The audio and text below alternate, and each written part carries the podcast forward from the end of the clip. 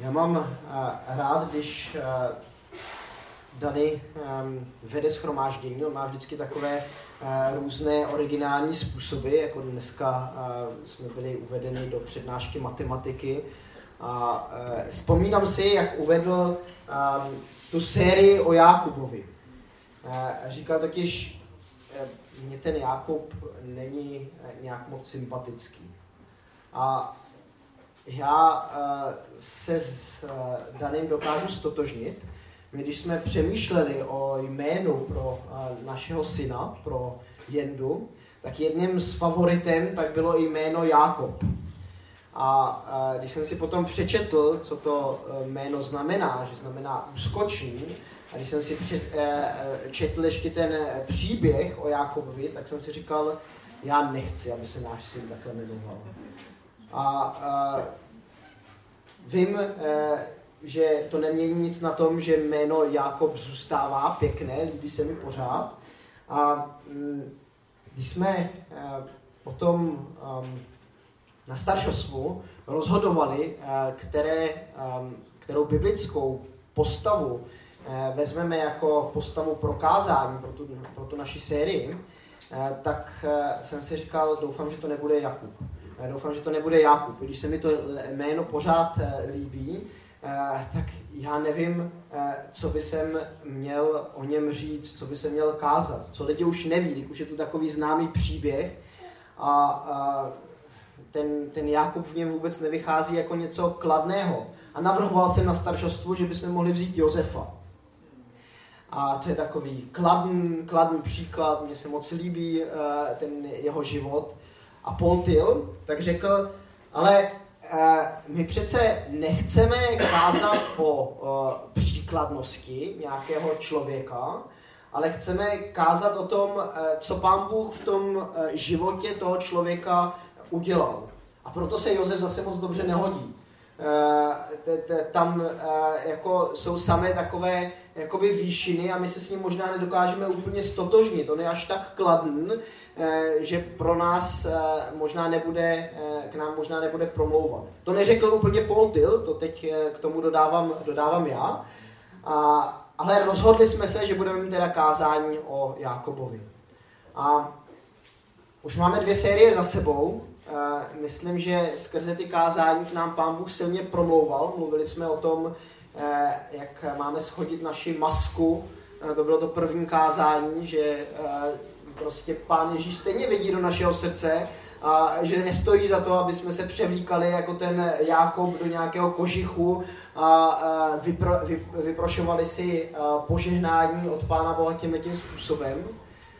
Druhé kázání tak bylo takové, že nám Paul ukazoval, jak ten Pán Bůh provázel toho Jákuba skrze ty všechny jeho životní krize.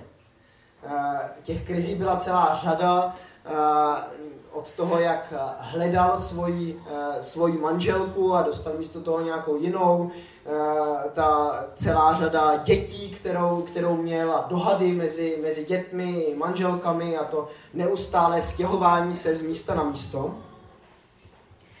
A došli jsme k tomu zápasu Jákoba s Pánem Bohem. A Paul Till tak to minulé eh, v kázání skvěle eh, vysvětloval i na příběhu s Izákem, eh, jak ten Izák, když s ním zápasí, tak vyhrává vlastně tím, ne že je silnější, ale tím, že ten zápas nevzdává. A že i ten Jákob tak vyhrál ten zápas s pánem Bohem, protože vydržel zápasit až do rána. Protože vydržel a toužil, měl tak obrovskou touhu, po tom požehnání, eh, že ho nakonec dostal. A pán Bůh proměnil to jméno úskočný eh, na jméno Izrael, Bůh, který zápasí, anebo někteří vykládají, eh, že, že to byl právě ten Jákob, který zápasil s Bohem, takže ten, který zápasí s Bohem.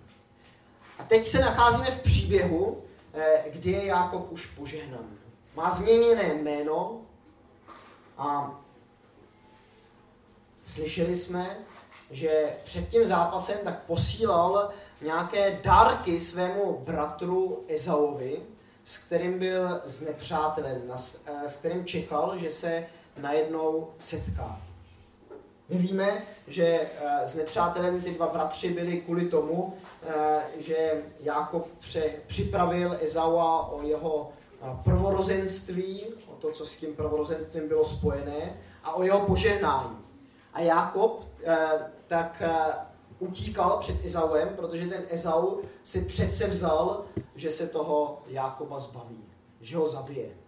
A tak ten Jákob, když se teď eh, po, po dlouhých letech, co byli rozdělen, schyluje k tomu setkání, tak má strach.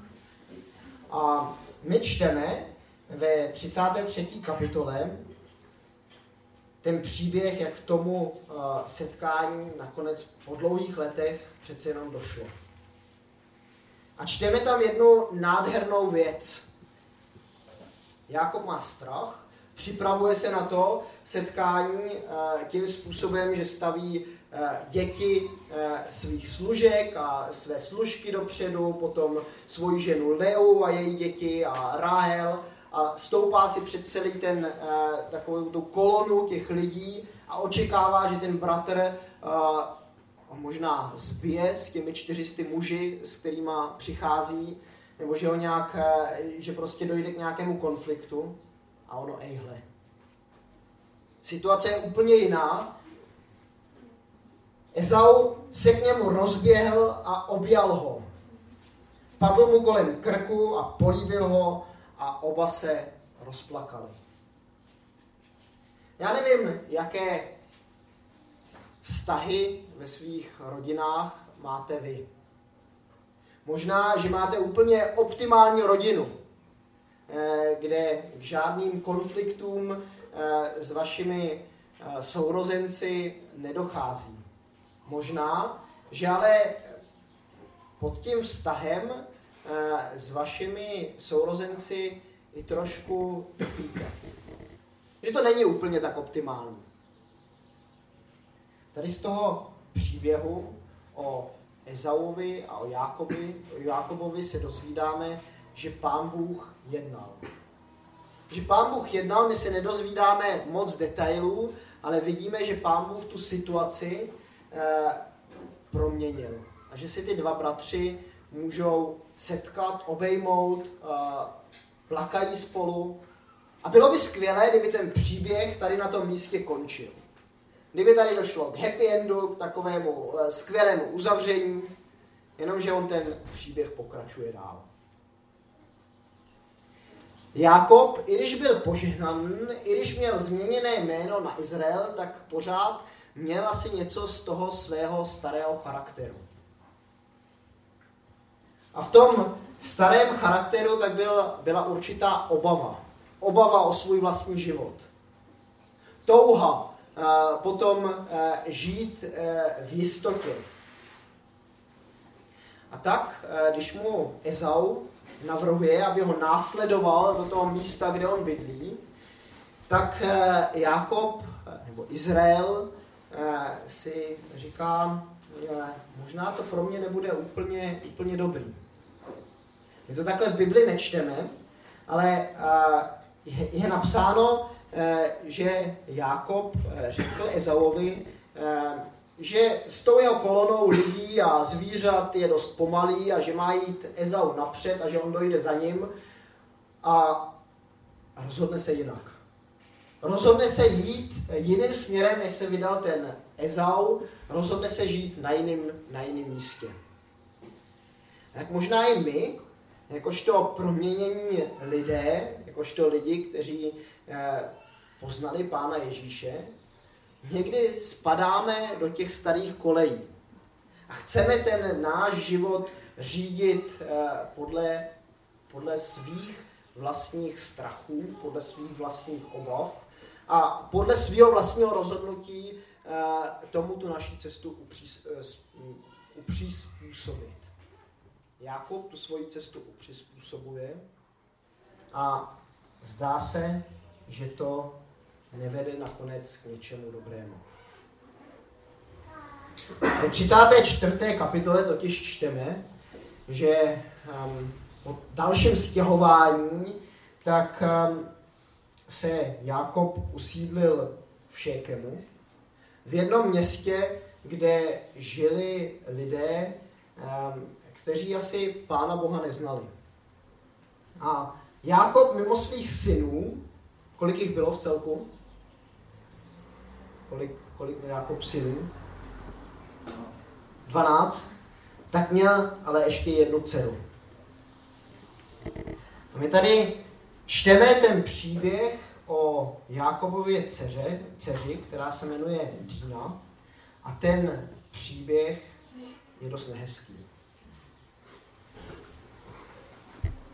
Abych pár veršů z té 34. kapitoly přečetl. Dina, kterou Jakobovi porodila Lea, si vyšla, aby se podívala na dcery té země.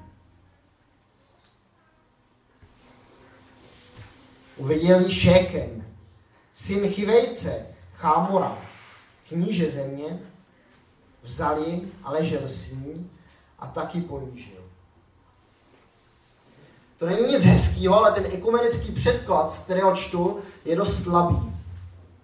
Protože eh, na jiných místech, v jiných překladech, tak nečteme, že, že s ní ležel a ponížil ale že ji znásilnil. A to je opravdu něco, něco krutého. Jakob přijde do země, přestěhuje se někam eh, podle své vlastní vůle a tam je jeho jediná dcera znásilněna. A já nedokážu vysvětlit přesně, proč se to stalo. My neznáme detaily o, o, okolo toho příběhu. Myslím si, že daleko důležitější než ta hrůza, která se stala, která nás eh, v tom, v tom příběhu až, až mrazí po zádech, tak je to, co nastalo potom. Ten příběh se totiž zamotává. Ten šékem tak sice tu Dínu znásilnil, ale on se do ní zamiloval. A teď touží si tu uh, dívku, kterou, kterou takhle zneuctil, tak si ji touží vzít za ženu. A jak to tenkrát na Orientu bylo, tak uh, no, v Orientu, tak uh, přichází za svým otcem a snaží se skrze něho, přes něho domluvit uh, u Jákoba sňatek s tou dínou.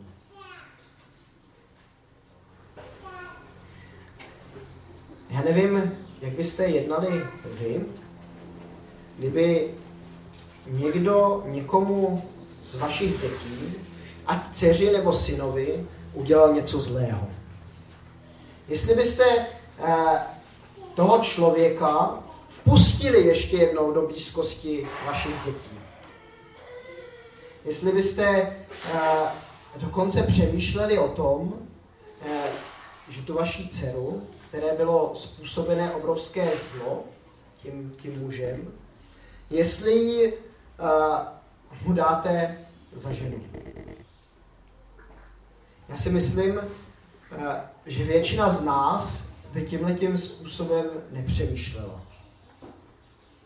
Ale na příběhu Jákoba vidíme, že se možná dopustil dalšího kiksu ve svém životě.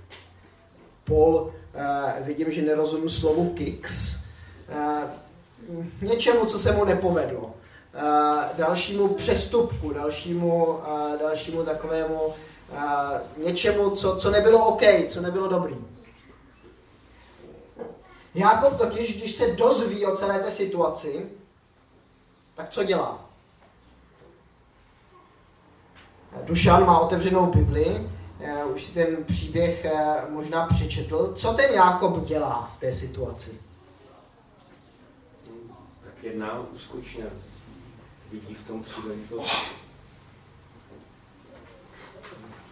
nějak to pomstit, tu svoji dceru, nebo spíš to viděli synové. Spíš to viděli ty synové. A Jakob jedná tak, že ty synové se jsou možná vyprovokováni k tomu, aby takhle úskočně jednali.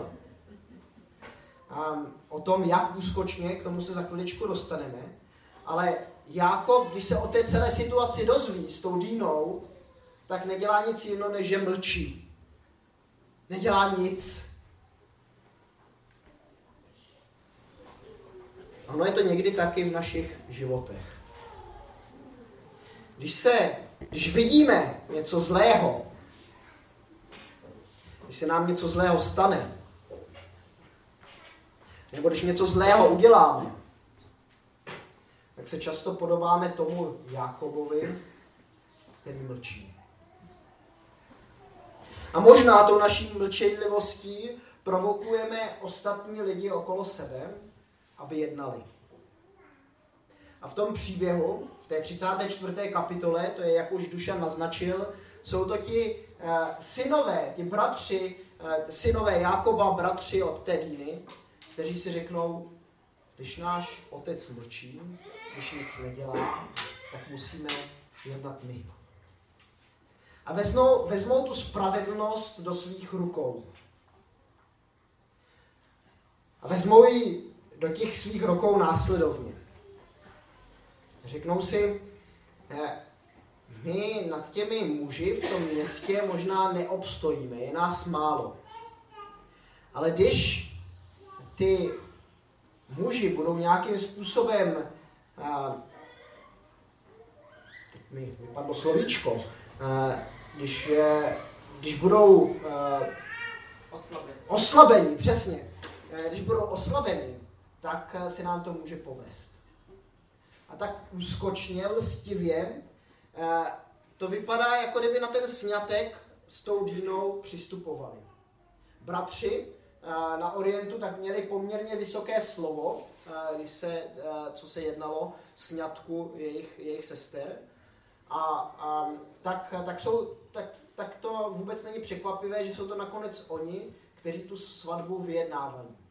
A vyjednávají tím způsobem, že řeknou, my vám tu naši dceru, na, na, naši sestru nemůžeme dát, protože nejste obřezaní. A to je něco špatného, to by nám působilo potupu. Náš Bůh, hospodin, tak si přeje, aby všichni muži byli obřezaní. Nechte se obřezat i vy a my vám tu dínu dáme.